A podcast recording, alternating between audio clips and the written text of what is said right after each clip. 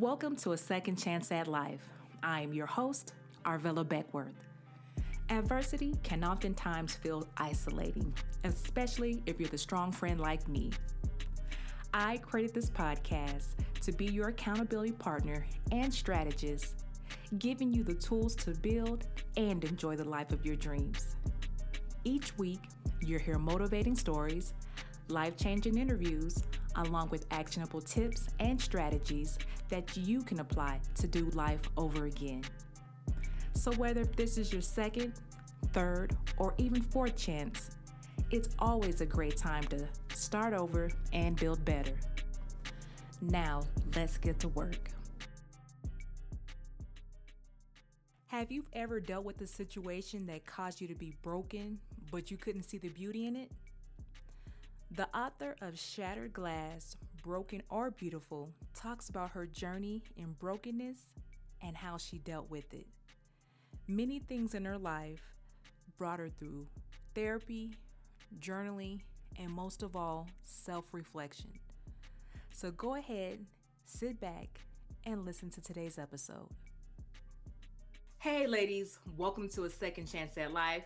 I'm your host, Arvilla Beckworth, and today we are talking about beauty in your brokenness. Today I have a special guest. Her name is Miss Tynia Lewis. Uh, she's an educator for high school. She teaches English. She's an AKA for some of my girls that are out there. Uh, founder of Kahana Kandles, podcast host of Kandid Konversation, also blogger of Kandid Konversation. Hi. Oh How are God. you today? I'm doing good. I did not know you know all that stuff about me. I was over here like smiling, like, oh wow, how does she know this stuff? Girl, we got to do our research on our guests. I'm like, it was the AKA thing that threw me. I was like, how'd she know that? Attention to detail. Man, you really because I like barely post that I'm an AKA. So that that would you yeah, you did your That- research. Well, I am so glad that you actually came onto my podcast. Uh, we met before, but I just heard your story and I'm like, okay, guess what? I try to bring women on every week that, um, or every month that have something positive to say about going through a struggle. Because sometimes it is hard. You go through something and you can kind of get down and out and you don't have anything positive, or do you see anybody positive go through it? So I challenge myself on my podcast to find women that have been through something, but then they get a second chance at doing life over again. So I know your story will be nothing but amazing. So uh, let's go ahead and get started. I'm excited and nervous, but You're excited. nervous. Uh, no need. You are a pro at this. No need. Um, I know a little bit about you, but would you mind just sharing some some more important things um, to my le- excuse me to my ladies about you? Yes, of course. So I am, I don't want to say, I was going to say my age, but that's not necessary. Um, I am a high school English teacher. I am also certified not only in English with special education, which is extremely important when working in like a type of community that I work in, which is like the inner city, because oftentimes the kids that are supposed to get those services don't often get them, especially in um, the larger city like districts Mhm. because a lot of and it's it's bad to say but the education system's so corrupt so it's it's more about like fudging numbers than it is giving the kids their services so i always appreciate that i uh, have that certification because even if they're not holding up their end of the bargain i can supplement and do for my kids That's it. and I also have the philosophy that just because it works for one kid doesn't mean it won't work for another. It should work for all. So if just be, I'm gonna give this special service to one kid, that doesn't mean I'm not gonna give it to the kid that doesn't need it. Right. I love that. Thank you. I love that. And tell me what what was the reasoning behind your Kandid Konversations, your podcast and your blog? Wow. Okay. If you want me to be completely, completely honest, I started I started writing, I would say, when I was younger, but I did it, I noticed I did it only when I was upset. Mm. I would find that like I would just write like random letters or just write. I didn't know at the time it was like a form of journaling Mhm. where I would write like poems, just but I would only do it when I was upset. Mm. and I never noticed that that's what was happening. And then senior year, I needed an extra class because my mom didn't believe in like taking fluff classes. Mm-hmm. So I took an extra math, extra English. Like I was never allowed to take cooking, sewing. I could do that stuff like in elementary school, middle school, but when it came to high school, she was like, absolutely not. You will take as many educational courses as you need to. Wow. So, so your mom was big on school. 100%. Like my mom, I don't know if you listen to the podcast. Uh, I did a podcast episode with my cousin and we shared similar experiences. She's actually my cousin through marriage, mm-hmm. where when we came home, it was like if you have a 98%, it was like, okay, well, what happened to the other two points? Like, I know you're capable. So if you can explain it to me, cool. But like, what happened here? Right. I know right. you studied. I know you're intelligent. Account for this type of thing. Oh man. yeah. Like it was very much so like you better bring home nothing less but A. Mm-hmm. And it wasn't so much nothing less than A. It was because my parents knew I was capable. So it was don't bring home right. nothing less than your best. So if I came home with a B, they were like, uh, what's going on? Now, with you talking about being a teacher, especially for uh, high school English, the book, I love the title of Shattered Glass, Broken Beauty. What was the meaning behind that book? So I started writing this book, I want to say years ago. I actually went out on a date with this guy and it didn't work out. And I went to high school with him and he had like mm-hmm. this crush on me. But I just kept being like, there's something, it's just not clicking for me. Mm-hmm. And one of my ex's moms always told me if you're not attracted or if there's just something about that person it doesn't click for you, that's a form of settling.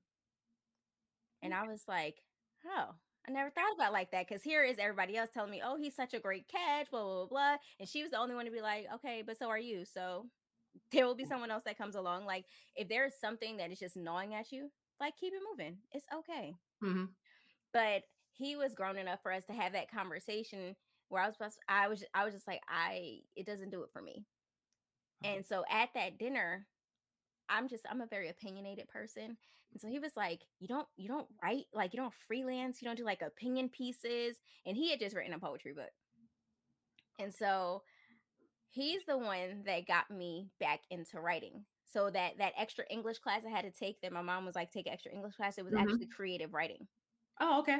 And it was taught by my cheerleading coach and we're still very very close to this day like she gave me no shorts like i've like I'm a big procrastinator. Mm. And so I would I would push myself to the last minute to be like, uh, I don't know, am I doing this? But her projects were actually very interesting. Like I wish I would have had a different mindset when I was taking her class. Yeah. But even still, after he and I had that conversation after that date, I came home and remembered that I did those projects for her. And I started flipping through some of my old writing and I was like, wow, like I'm low key talented. Like I okay, like trying to give myself props. Like my self esteem also wasn't the greatest at that time. So I'm just like, okay, all right, I can do this. And then in the midst of that, I'm started finding old notebooks from like middle school, high school, college, where I told you I used to scribble when I was upset. Right. Uh huh. So that day, I, w- I was like, okay, I'm going to start writing. I started looking up freelance stuff. I never freelanced, but I started telling friends, if you want me to ghostwrite something for you, I will. And so one of my friends reached out who's a party promoter, but they never really understood. I was like, you have to tell me what you want to sound like. Mm. Otherwise, you're only going to hear my voice come through. Mm-hmm. So that's when I realized I was like, maybe we can pause on the, the ghostwriting thing right now. Mm-hmm. But I never stopped. I just would write down random poems and I would just keep them. And then there was one point where I started a blog. I I blogged for like a cool six months, paid for the whole site and everything, oh. and never published it. And then uh, I would say a year and a half after that, I met Lillian. Mm-hmm. And she is just a powerhouse. You know this. Yes, she is. Yes. And I had all these dreams, but I realized I was the only one stopping me because when we went home for the pandemic, she released a book. Lillian is type person, she moves in silence. She does. She will yeah. have all these things going on and be like, boop, I did this. Oh, I'm also doing this just so that you know I just did this too. And I was like, well, man, if she could publish a book, what's stopping me? And then someone else I knew published a book as well. And I was like, okay, no, like this enough is enough. And so I made the goal at that point to mm. publish mm-hmm. a book. And I had a conversation with my grandmother, which she's actually I interviewed both of my um, grandmothers in the book. Oh, nice. I forget what the what the section is called, but it's literally just an interview. Their interviews are back to back because uh-huh. as you can see, they're like somewhat similar, but also polar, like opposites. Yeah. um, but I interviewed my paternal grandmother, and in the interview, I was telling her, well, before I had to convince her to do it, I was like, yeah, I'm gonna put it in a book. And when I said I was gonna put it in the book, and I was writing this book, and she was like, wow, my mama tried to write a book, and everyone told her she couldn't. She was like, you're gonna finish her journey. Wow. And so that's why um, publishing my book was so bittersweet because my grandmother was one of my biggest supporters. And she was just like, okay, hurry up and finish it so I can write it. So I was, right. I mean, so I can read it. I can have my own physical copy. And I was so excited that when I finished it, I was like, I finished it, but I have to, like, I wanted to make sure I got the ISBN and all the other stuff. Mm-hmm. The day I published it, my grandmother had a stroke. Oh, no. Yes. So, I never had the opportunity. She never had the opportunity to hold a physical copy. Like she never recovered from it. She was in the hospital that day. Cause I was wondering, like, why didn't mama text me back? Like, I'm so confused. She normally texts me back or she would have called me. So excited. And something told me all day something was not right. Cause I text mm-hmm. her first thing in the morning and I'm big on signs and I pay attention to things. Mm-hmm. And it was uh after work, we were still teaching virtually and, but I text Lily and I was like, I published my book. She was like, Oh, we're, we're going out. We are going out. So mm-hmm. we went mm-hmm. out to celebrate. But on my way there, there was just a fly that just stuck on my windshield. And I was like, hmm. I was like, why am I paying attention to this? This means something. I'm the type of person I look stuff like that up. Uh-huh. And so I looked it up while I was waiting for Lillian to pull up, but I never got a chance to read it which I'm glad because it would have altered my whole mood and had me like oh, thinking. Okay. Yeah. So I'm like celebrating with her. I'm like living my best life. And then I go home and I get a call from my parents together. And it's just like they're trying to stay calm, but they're both frantic at the same time. And I'm like, okay, well, well did anyone call anyone else in the family? like, so I'm trying to keep them calm. And I'm just like, okay, well, let me know what's going on. They just pretty much let me know that my dad was on the way to the house. No, my dad was already in the car headed to the hospital following the ambulance mm-hmm. and everything that had happened. And at that time, when I got off the phone with him, because I'm trying to stay calm, but I, I I knew that it was the last time. I look, I opened up that the fly thing that I looked up earlier, mm-hmm. and pretty much it means, if I'm trying, if I remember co- correctly, it means that death is coming mm. to someone close to you. Mm-hmm. And I was just like, what? Like, and I, just, I knew, I knew in my gut. So, and because it was the pandemic, they were at the time, they were only allowing one person at the hospital all day. So yeah. you couldn't even switch out. It was just one person. So we had to decide in that moment, call it selfish, call it whatever you want. I, because my grandmother at, um, in maybe like the last 10 or 15 years, she's been raising my aunt's kids who passed away. She got full custody of them. Mm-hmm. And so, granted, it's like a mom to them, but it's not their mom. And that's when I had to step up and I had to put the battery in my father's back and say, These little boys need to take a step back. You are her son. You right. go in that hospital. Mm-hmm. And so, my dad is the one that spent the time with her. And I'm glad he did because he had to make so many executive decisions about like mm-hmm. they found like fluid on her brain and like so many things. So, they did like extra surgery and all this other stuff. Um, and then the next day, he allowed obviously my little cousins to come in. Mm-hmm. They had to pick a day. But my dad also has a brother who's in California who I had to deliver that news to. And like my my uncle is closer to my age, so my grandmother is his world. They talked like almost every day. And he couldn't make it here in time to see her before she passed. Mm-hmm. But my my mother and my father worked it out so that everyone that was here that was in her immediate family we were given one day to spend I think however long we wanted to, but we only we could only go in the room one at a time. Oh, okay.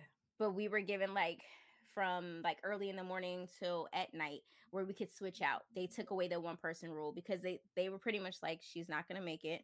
Mm-hmm. So I took that opportunity to bring my book and I read it to her. Oh. So that we could still share that moment. Cause I'm like, I know you hear me. I held her hand while I was reading it. And I was like, for me, she was still able to read it, you know? Mm-hmm. She was not the way she wanted to, but it was a moment that we were able to share. And it sufficed in the moment. It's still very, very bittersweet to me because mm. I she she was she wanted this so badly for me, almost more than I wanted it for myself. Oh. But I feel like she went out on her terms because yeah. she lasted for everyone to have their visit, except for my uncle. He couldn't make it in time coming from mm-hmm. California.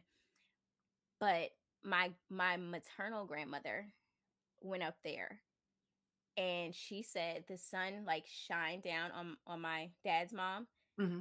and kind of like all right I'm, I'm ready now. She passed away my while my other grandmother was there like i know you can handle it. I can't leave with any of the other ones in the room. Right. And that to me i was like wow because at that moment right before i got the call there were rainbows all over my living room floor. And ever since then i'm like oh rainbow is my grandmother. Uh-huh every time I see them, I think of her. Like when everyone was so nervous, I just um traveled to Costa Rica by myself this past November. Mm-hmm. Everyone was so nervous. Why are you traveling by yourself? Blah, blah, blah. Everything she would have been. She was such a worrier, right? Yeah. The moment I started to worry and let everybody else's thoughts creep into my head while I was on a plane about to land, rainbows all across the ocean. Wow. I was like, okay, I hear you. All right, I'm gonna relax. You worrying enough for the both of us. Right, right. Oh, that is beautiful. Yeah. So it's been like a long journey of me writing, but yeah. now that I had, I didn't intend for this book to turn out this way, but I liked that it's like memoir ish. Mm-hmm. Like I say in the, I guess the the back part that you write, mm-hmm. that all of the stories are not necessarily about me, but maybe they are, they inspired me based on a conversation I had or just an interaction I had with someone. I split it into like four different sections. There's like the family section, like the love section, the family section, and then the section just about self. Mm-hmm. And in the family section, there's like a few things in there about like dear daddy, or like like letters to my dad, or poems to my dad, or blog posts, but they're not all about me. There's so many people in my life that don't necessarily have the best relationships with their dad. And I was like, mm-hmm. and if mm-hmm. you actually read it, they they read differently. They read in different voices. Oh, okay like one of the poems is uh based on my little cousin's relationship with his father. Uh-huh. And when his father uh he didn't give birth to him. When the, when his mom gave right. birth to him, they were teenagers. So uh-huh. they were still growing up while they had a baby and just like but he feels like, okay, well, I'm an adult now. So where where you at? Like where are you trying to be? Like so it's just like one of those poems is totally about him. Him. Yeah. And how he feels and like I'm I'm good without you it's fine. Like, versus I don't feel that same way. Mm-hmm. And my relationship with my father has gotten so much better. And I 1000% credit that to therapy. 1000%. Big fan of therapy. Yes. Yes. In therapy, I learned to accept people for who they are. Mm-hmm. And I learned that yes, there is a deficit because there are oftentimes I can pinpoint in my life where I've seen the daddy daughter relationship I wish I would have had, and I cry. Mm-hmm. Like I watched my little cousin with um, my dad, with her dad. They did. Um, she was in like a cotillion, and just just seeing their relationship together, I was just mm-hmm. like, it just. I want that for my future children, but but also now that I'm engaged, I have to realize I can't control that. I'm mm. not a daddy. I all I can do is be a good mommy and have the relationships that I want. I can want as much as I like. I can try to say yes, go do this with your daughter. Go do this with your. I can't. Mm-hmm. He has to foster the relationship with our kids the way that I'm going to. Right. But that took a lot of growth. A lot of growth to get to that point. Yeah, because like I'm not. I I feel like I always wanted that daddy's girl relationship, and mm-hmm. used to like it would like get under my skin because people would come over and just make these assumptions like, oh, you're such a daddy's girl. And like it would like burn me up because I was like, well, actually, no, I really don't have a relationship with him. Like, and if you you would know that if you knew me, right? But my brother has always had like the same issue, whereas people like view us as like the perfect family. Uh huh. And it's just like, no, that's just what you're seeing. It's what you're choosing to see but my parents are really like all about per, uh, uh, perceptions, right? So like we, uh-huh. we, all go to the game together, we all go to this together, we all the Christmas card every year. And my brother went through a phase like I don't want to do your Christmas card. Like he did it, but he was like, "This is not fun for me. Like we are not this." So why are you portraying it as that? And that was a lot for him. Right. And I feel like my brother has had to deal with a lot because as I started to work on my relationship with my dad in college, my brother was still at home in high school and still had somewhat of a fractured relationship with my dad. And so he tried to take some of the same steps as I did, as encouraged by my mom, but it didn't go the same way for him. Oh, okay. He didn't receive the same reaction. Mm-hmm. But I had to, as gone through therapy, and my brother's now a yogi, so he's like done a lot of growth in his own. Yeah. I had to start telling him, I'm like, listen, our parents are still people. And I'm like, both of them are stuck at the age where they experience trauma. I said, so a lot of times where mommy has this knee jerk reaction or daddy has this like teenager mentality, it's because they experienced trauma at that age and they never worked through it fully. So they Mm. operate out of that age. But And it's was- just was what I receptive to it, experienced with him.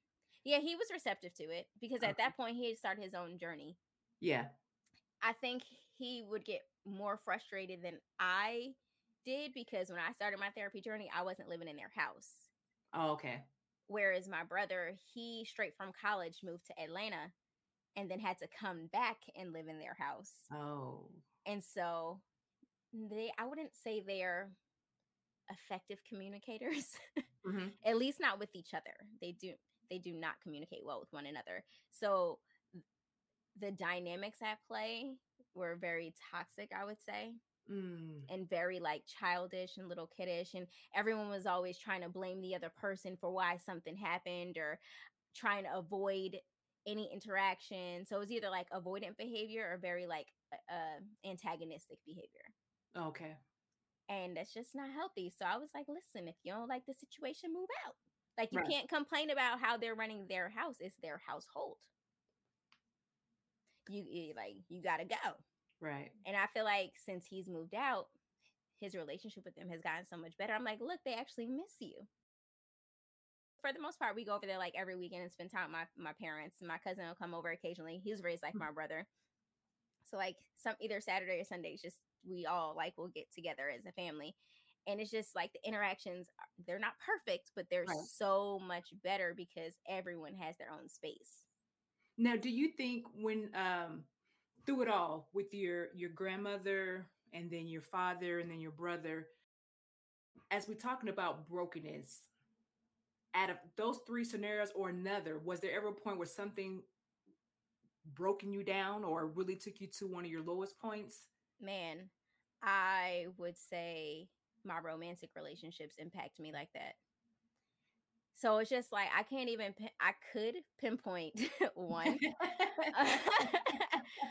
but I would say for me it's the the cycle more so than anything okay. and then the realization of the cycle. Mhm. So that's actually why um one of my candle lines I created because I feel like I'm on this cycle often Oh, and I feel like I I didn't first start to recognize it, but the first like real real heartbreak I experienced was um my college sweetheart and I not working out mhm. because we were together all 4 years. I feel like we weathered long distance, we used to travel together, our families got along. Why didn't we work out? And we broke up in the worst way. Like it was Oh. bad. Uh-huh. like he had come over for I think like New Year's or something, and like my whole family was there, and I just felt like he was doing stuff to piss me off. Like, I was like, you'd rather go hang with your friends than be around. Like, I was mad, and we're having this all out argument in front of like my family. He's like standing by the door, and I'm like in the kitchen. And at this point, I don't care because I feel so unheard in the relationship and so taken for granted. Mhm. And so he was so mad at me, he just like left. And then I think he, I don't remember if he called me or he texted me. He's like, I would have never done that to you. I would have never blown up our whole everything. And I was like, okay. Like at that point, I just didn't care. And then it didn't help that my aunt was uh behind me and she was like, You sure I didn't raise you?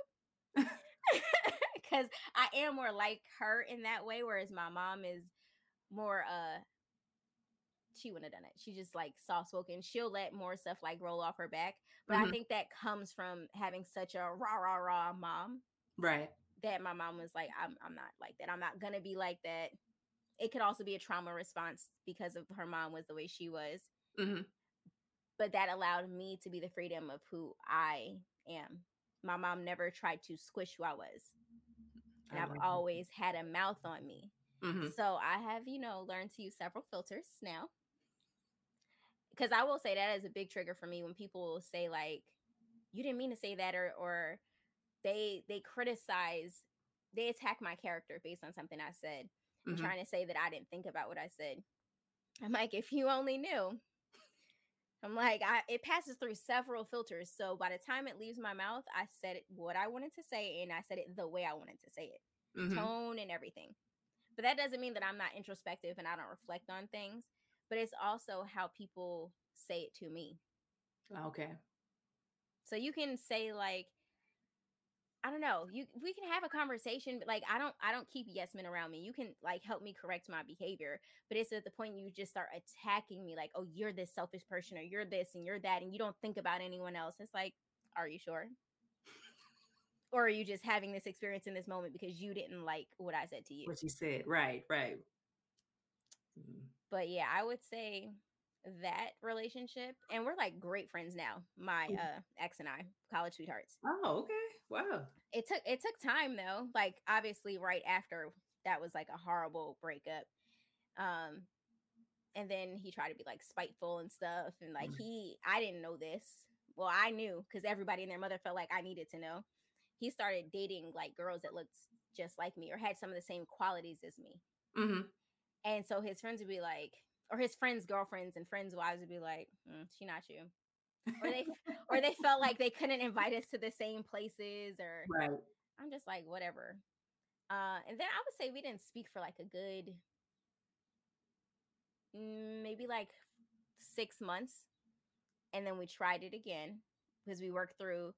Oh, before we didn't speak for six months, we had a discussion hmm about why we didn't work out. And he told me he felt like I became a yes man. And I told him I felt like I was being taken for granted, which, Uh. when you boil them down, are the exact same Right, thing when yeah. neither one of us are speaking up.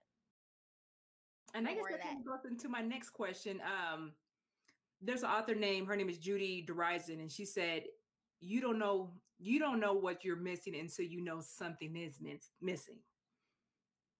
I Sounds agree with like the story that. kind of relates to that, but yeah.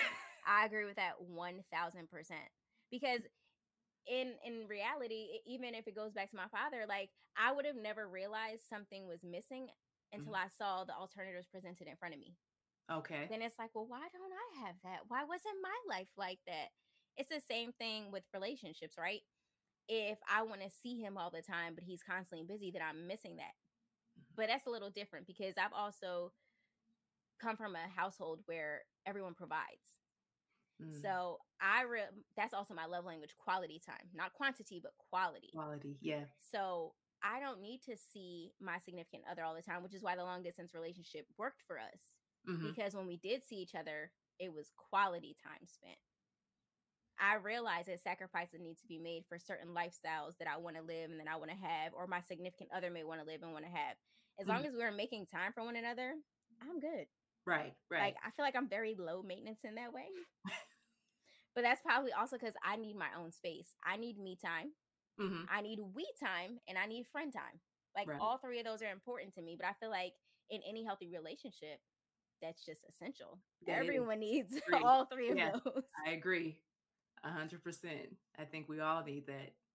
And also with your your healing and just hearing you in your journey, have you ever felt like there was a time that you were too broken to forgive yourself? Because I know sometimes Oh my God. I feel like every time I enter that cycle, uh-huh. when I'm in that spiral phase or that like questioning, and, and my mom Mm, and mom I've made my mom aware of my spiral and she's seen it a few times. Like Mhm. when because it was at that breakup when I started reacting in that way, like my world is ending. Because we had Mhm. like planned our life together, like, okay, we're gonna get married, we're gonna do this. Like there was no other option. Like this is what we're gonna do. So when that ended, I was like, because I'm a planner, I'm like, oh, that threw off all my plans. Like I wanted to be married by 28, start having, ba- or I wanted to be married by like 26, start having babies by like 28. And I was like, who am I gonna find now? And just like that's when that whole like, woe is me started, right? mhm. So now when I see it happening, uh, and it doesn't really happen in like job aspects or like I pretty much have a handle on every other aspect of my life except my romantic relationship. When something goes wrong in that area, I'm like, oh my God, what's going to happen now? He's going to hate me. Like, I, just all types of thoughts. I'm not worthy, like everything. And I'm so hard on myself in general. But when it comes to that, I'm like, it's like I beat myself up. Mm. But then I went to, I would say, almost a year ago. hmm I went to her name is Stephanie Moore. She is a Reiki master, and I forget what else she does, but I went to her for Reiki. Mhm. And I had always wanted, I was interested in Reiki, right? And again, Lillian was like, Oh, why don't you try this girl? Like, um, I, I, I don't remember she had it. Yeah, she had a session already. She was Okay. like, just hit her up. And I hit her up and she had an opening on the only day I had free. I was like, if this is not divine intervention. Uh huh. So I went there and I actually uh, wrote a blog about this too. My my experience I had with her. I went there and I didn't realize, I guess, how broken I was. Like Mm, how down I would like I just was walking in with such a heaviness. And she sensed it immediately. hmm And she just kept saying, Is it okay if I do this? Is it okay if I do that? She was like, Do you want to sit here? And just like making it okay for me to feel comfortable. But when you walk into her space, it's like immediately just like positive, like energy radiating. And I was like, Oh, I'm supposed to be here. Uh huh. But what was what was the catalyst of like transformation for me in terms of self-esteem? She had me do this exercise called mirror work. I don't know if you've heard of it before. hmm I have. But please Man, explain it to my audience. Yeah. Yes. uh, she had me stand in front of a mirror and just look at myself. That was just the first step. And when I tell you, because she was like, Well, do you look at yourself in the mirror? I was like, No, not really. Like, I get dressed and make sure I look all right. But she was like, So you just never even look at yourself. So I had to look at myself and stare at myself in the eyes. I instantly started shaking. And she was like, You're okay. And then she was like, We're eventually gonna move you up and you're gonna be able to stand like like Superwoman. I appreciate that she said Superwoman, not Superman, because she was working with a female. And she was like, You're gonna be standing like Superwoman and you're gonna be able to say, I love you. She was like, Let's try that now. She's like, You don't have to do your Superwoman stance. She was like, But just tell yourself, I love you. When I tell you, I started hysterically crying. And I was, I said it, but like it was through hysterics. I was like, Man, I really am at a point where I don't love myself. Like I've torn my, I thought I did all this work, but I've torn mm-hmm. myself all the way back down subconsciously without even realizing. I couldn't even look at myself in the mirror and say, I love you. Like that was like the transformative, like it was the catalyst for like my self-esteem transformation, I would say. Even just after leaving the first session, I just felt lighter. Like I just been holding all of that in. I'm the type of person who internalizes and just deals with everything on myself. So Mhm. that is something I have been practicing also, where I just want to just express. And I have to realize that I'm not a burden to the people that love me. They want to help, they want to Mhm. hear me out. Yeah. This is the same way that I am there for them. They want to be there for me, but I have to allow it. And I wasn't allowing it. I was just like, nope, I'm dealing with everything by myself. And that was manifesting in depression, right? right. But like functional depression. Whereas I'm in front of everybody else because I learned that lesson from my ex when I was Mm, like visibly depressed. And everyone's like, oh, you're not applying for jobs. You're not doing this. You're not doing that. But no one knew what I was going through because I was lying about the situation. Okay. Versus, so I guess like in my mind, subconsciously was like, oh, we're never going to let people know that again. So it was like in public, oh, I'm good. But at home, I'm like laying on the couch. I'm like watching movies. I'm sleeping all the time. Like I was a functional depressive person. And I was like, yeah, this has got to stop. Mm, So then she was actually doing a retreat. Uh, I would say maybe like a month after I did my first Reiki session with her. uh-huh. And I was like, oh, I, I want to go. But then I realized it was a couples retreat. And not couples in a sense of like romantic partners, just it just had to be two people. Hmm And I was instantly like, I had the thought like, oh, I should bring my mom. But I was like, I want to bring her because at that time in therapy, I started working through my issues with her and realizing I had a lot of learned behaviors that I didn't like from her. And so I was working through a lot of resentment and things that I had not yet voiced to her because my throat chakra was still closed. I was still learning how to express myself. I text my mom and she was like, Of course I'll go. Like immediately. And I was just like. So like I was dreading it the whole time. But then on the way there, I had a conversation with her and I was like, to be honest, I didn't want you to come. I was like, I didn't know what this would bring. I felt like you would be on your phone or just be distracted or I didn't know. And, I, and then I told her how I had started to resent her Uh huh. and I started having those conversations with her. and then it was just a one day retreat at uh, Stephanie's house. And we did this inner child meditation. Mm-hmm. It was so powerful. I can still, you just, it was, she just walks you through it. You picture yourself. She doesn't tell you what age, you just picture yourself as a child. And here I am thinking, I know exactly what age is going to appear, right? I'm thinking it's going to be seventh grade Mm-hmm. middle school. That that's when most people go through trauma, right? And I could pinpoint the trauma that I went through. The little girl that appeared was two, Two. two, and I knew exactly why when I saw her. That's the moment that kicked off all of my perfectionist. That's the moment that kicked off. You're a big girl. You have to help. Go help mommy. Go help daddy. Because my brother was born when I was two. I mm. can no longer be a child. I was a child, but I'm the big sister. Now I have to be the example. Now I have to be this. Now I have to be that. And so mm-hmm. in the meditation, it's like give yourself a hug and apologize. You didn't know, but you know better now. Right. Tell them you'll never hurt them again. Like she was just saying all these things. And when I tell you, you wake up from the meditation, because like at the end of the meditation, she's just like, okay, well, walk together on a journey. Like hold your hand and then uh, let your inner child like walk ahead of you. And then when you turn, when the inner child turns around, she's like, well, what is the inner child doing? If like based on everything you had done, my inner child was smiling at me. And she was like, if your inner child is smiling, go ahead and welcome your inner child back into you and promise that she will never hurt her again or hurt him again, whoever, if it was a male or female. Uh-huh. And so I literally just imagined my inner child like rushing to me and giving me like a huge hug and then just kind of like dissolving into me, like just like glitter or whatever. And then I felt immediately like whole.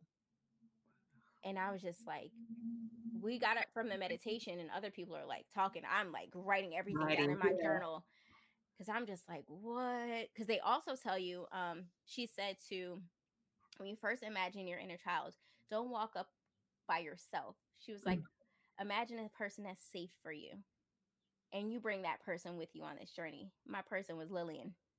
Oh, was it? Wild, right? Oh, wow. Because Lillian was also at the retreat with her daughters. oh, she was. Yes. And so you have no clue when you're doing the meditation, like who's going to appear when you think of Right. a safe person. Right. But I immediately told her, like when it was because we did the meditation right before lunch. So after lunch, I mean, when it was time for lunch, I was like, guess who my safe person was? And I told her, she was like, no way. oh my gosh. And Lillian, she's she's really involved in that. She is so cool in that. And just her her being. I, I just love when I talk to her, you can feel that from her. So I can mm-hmm. see why you would pick her. Man, and it's wild how close we are because we haven't known each other for long. Right. And but I I'm a firm believer in that. When people show up for you, they show up. It doesn't matter how long you've known a person that should dictate how close you are to them. Right. Because I would say out of all of my friends, I've known her the least amount of time and she's the closest thing to me. Mm-hmm. Like I literally call her when I feel like I'm about to start internalizing. I know she will always answer the phone. And if she can't answer, she's texting me. And she won't let me just say, No, it's okay. She's like, No, what's going on? Like, nope, say it.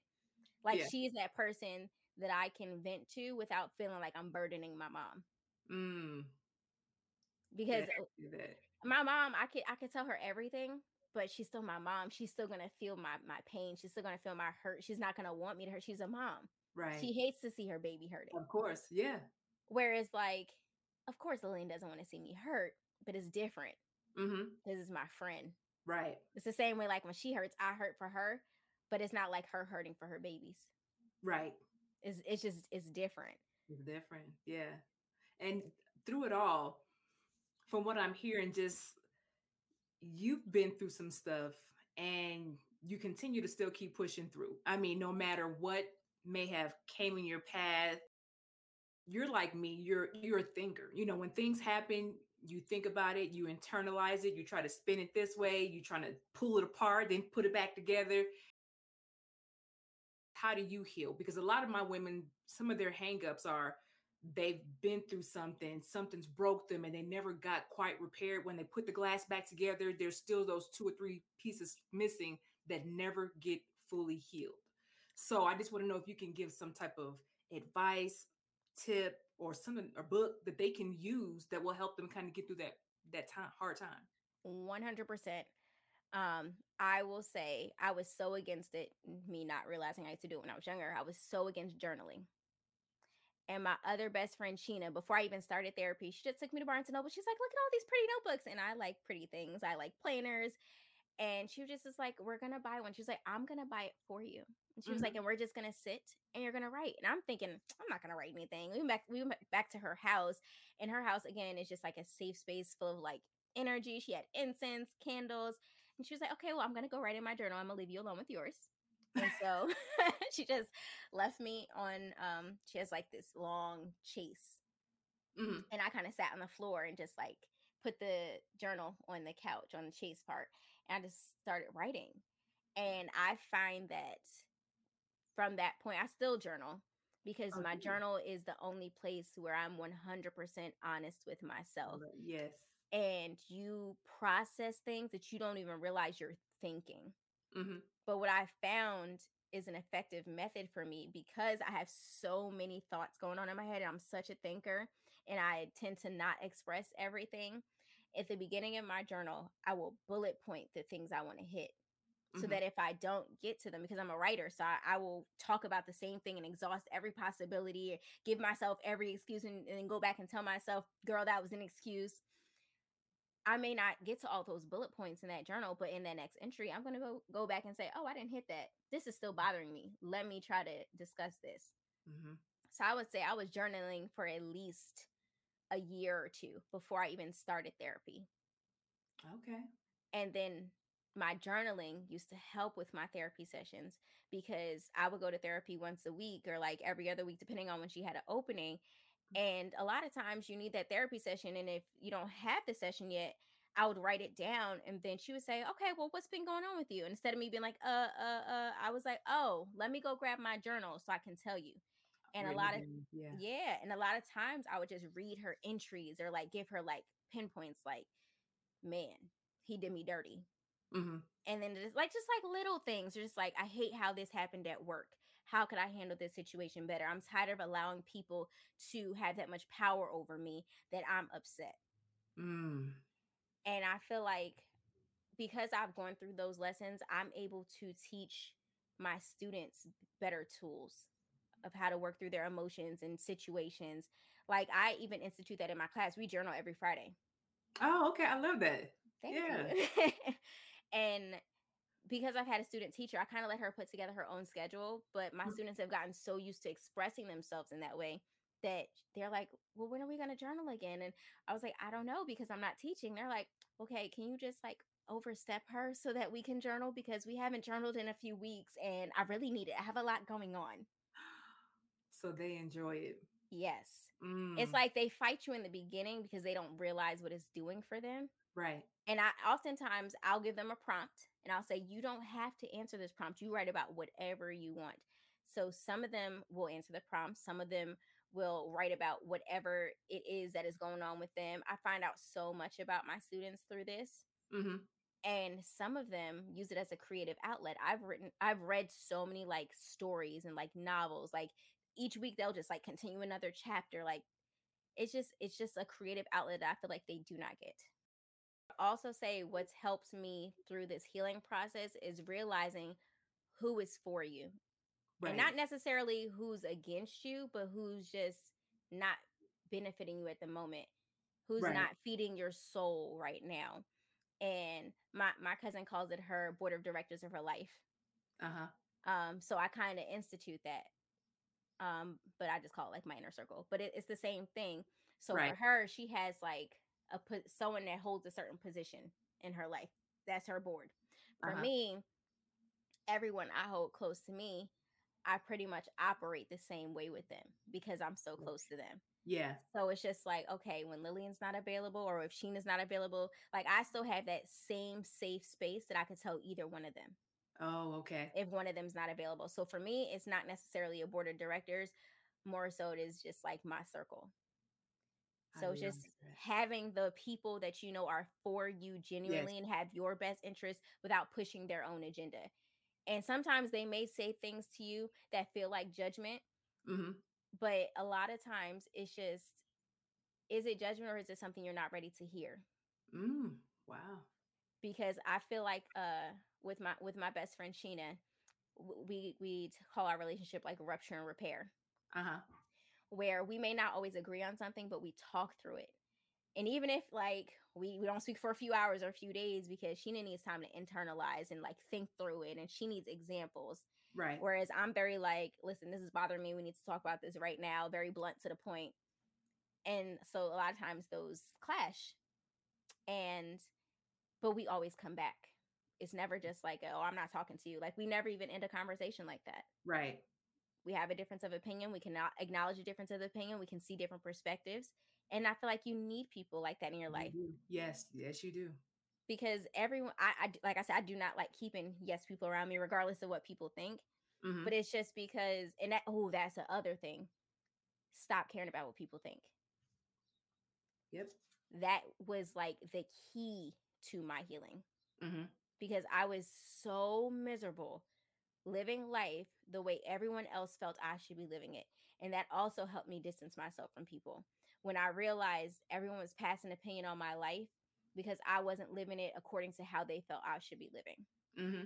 And I was just like, how are you getting mad because I'm making a decision for my life the way I see it should be? Right. And that is a telltale sign that it's someone you should distance yourself from. And Mhm. you don't even have to do anything. Right. You just keep being you, and the people will just fall away. Well, I really appreciate you being so transparent in your story because, like I said, sometimes what you go through is so hard to explain, or you go through something that you don't want to share. You might be ashamed.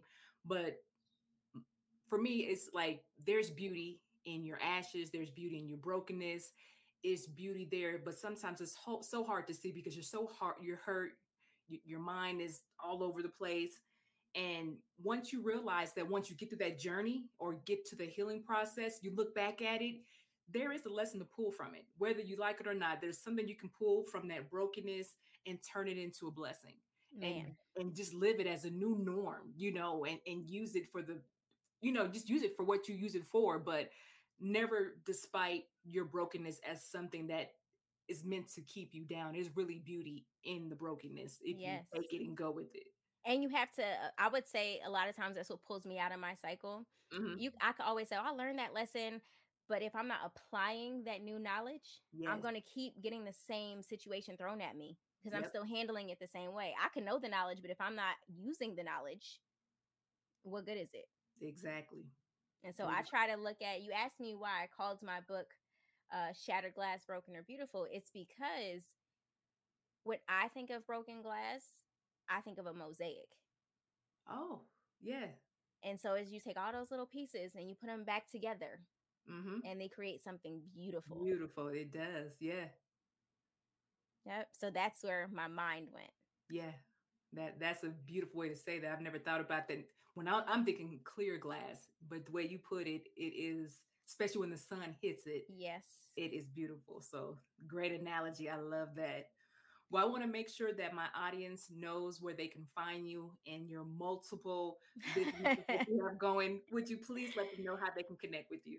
Yes. Okay. So if you want to find me on Instagram in terms of like things that I'm writing, my blog, if I'm I'm working on another book, you can find me at Knowing Nia on Instagram. And I started a candle business, as you said. Yay! I'm excited. I w- That's again, um, I don't know. February is just like a month for me. February is when I launched my book. February is when I lost my grandma. February is when I launched the candle business. I don't know what it is about February, but two is yeah. the number of alignment. So, Right. um, so for the candle business, it's called Kahana Kandles. You can find it at www.kahanakandles.com. Just that simple. You can also, if you just go to the candle website, there is a little uh, tab there called Candid Corner where you ha- can access the blog and you can access the podcast. Well, I will make sure that I have all those links available in the show notes. So if you didn't catch it now, they will definitely be in the show notes. So make sure you guys uh, keep an eye for it. And also, if you guys want to see this uh, podcast interview live, just go on to YouTube and you can actually see her beautiful face and listen mm. to the whole conversation again and get reintroduced to what she's saying. Because I know sometimes the podcast episodes that I do, they don't resonate at that time. But then when you're going through something and you go back through it, you can pick up bits and pieces of gold nuggets that somebody left for you. So make sure you check it back out on YouTube. So, Tynia, thank you so much Thank you. I'm glad I had something time. to say. Like I said, I was nervous. I was like, I don't know what I'm gonna say, but you just make it so easy to have a conversation. Because it, it was it was from your heart. So, like I said, when it's from your heart, it just flows. So, thank you so much for coming on. Well, thank you, and you're welcome. But thank you. well, ladies, if you enjoyed it, please let me know in the comments in the show notes. That way, I can bring more guests like this to the podcast. And until next week, you guys have a great week. Bye.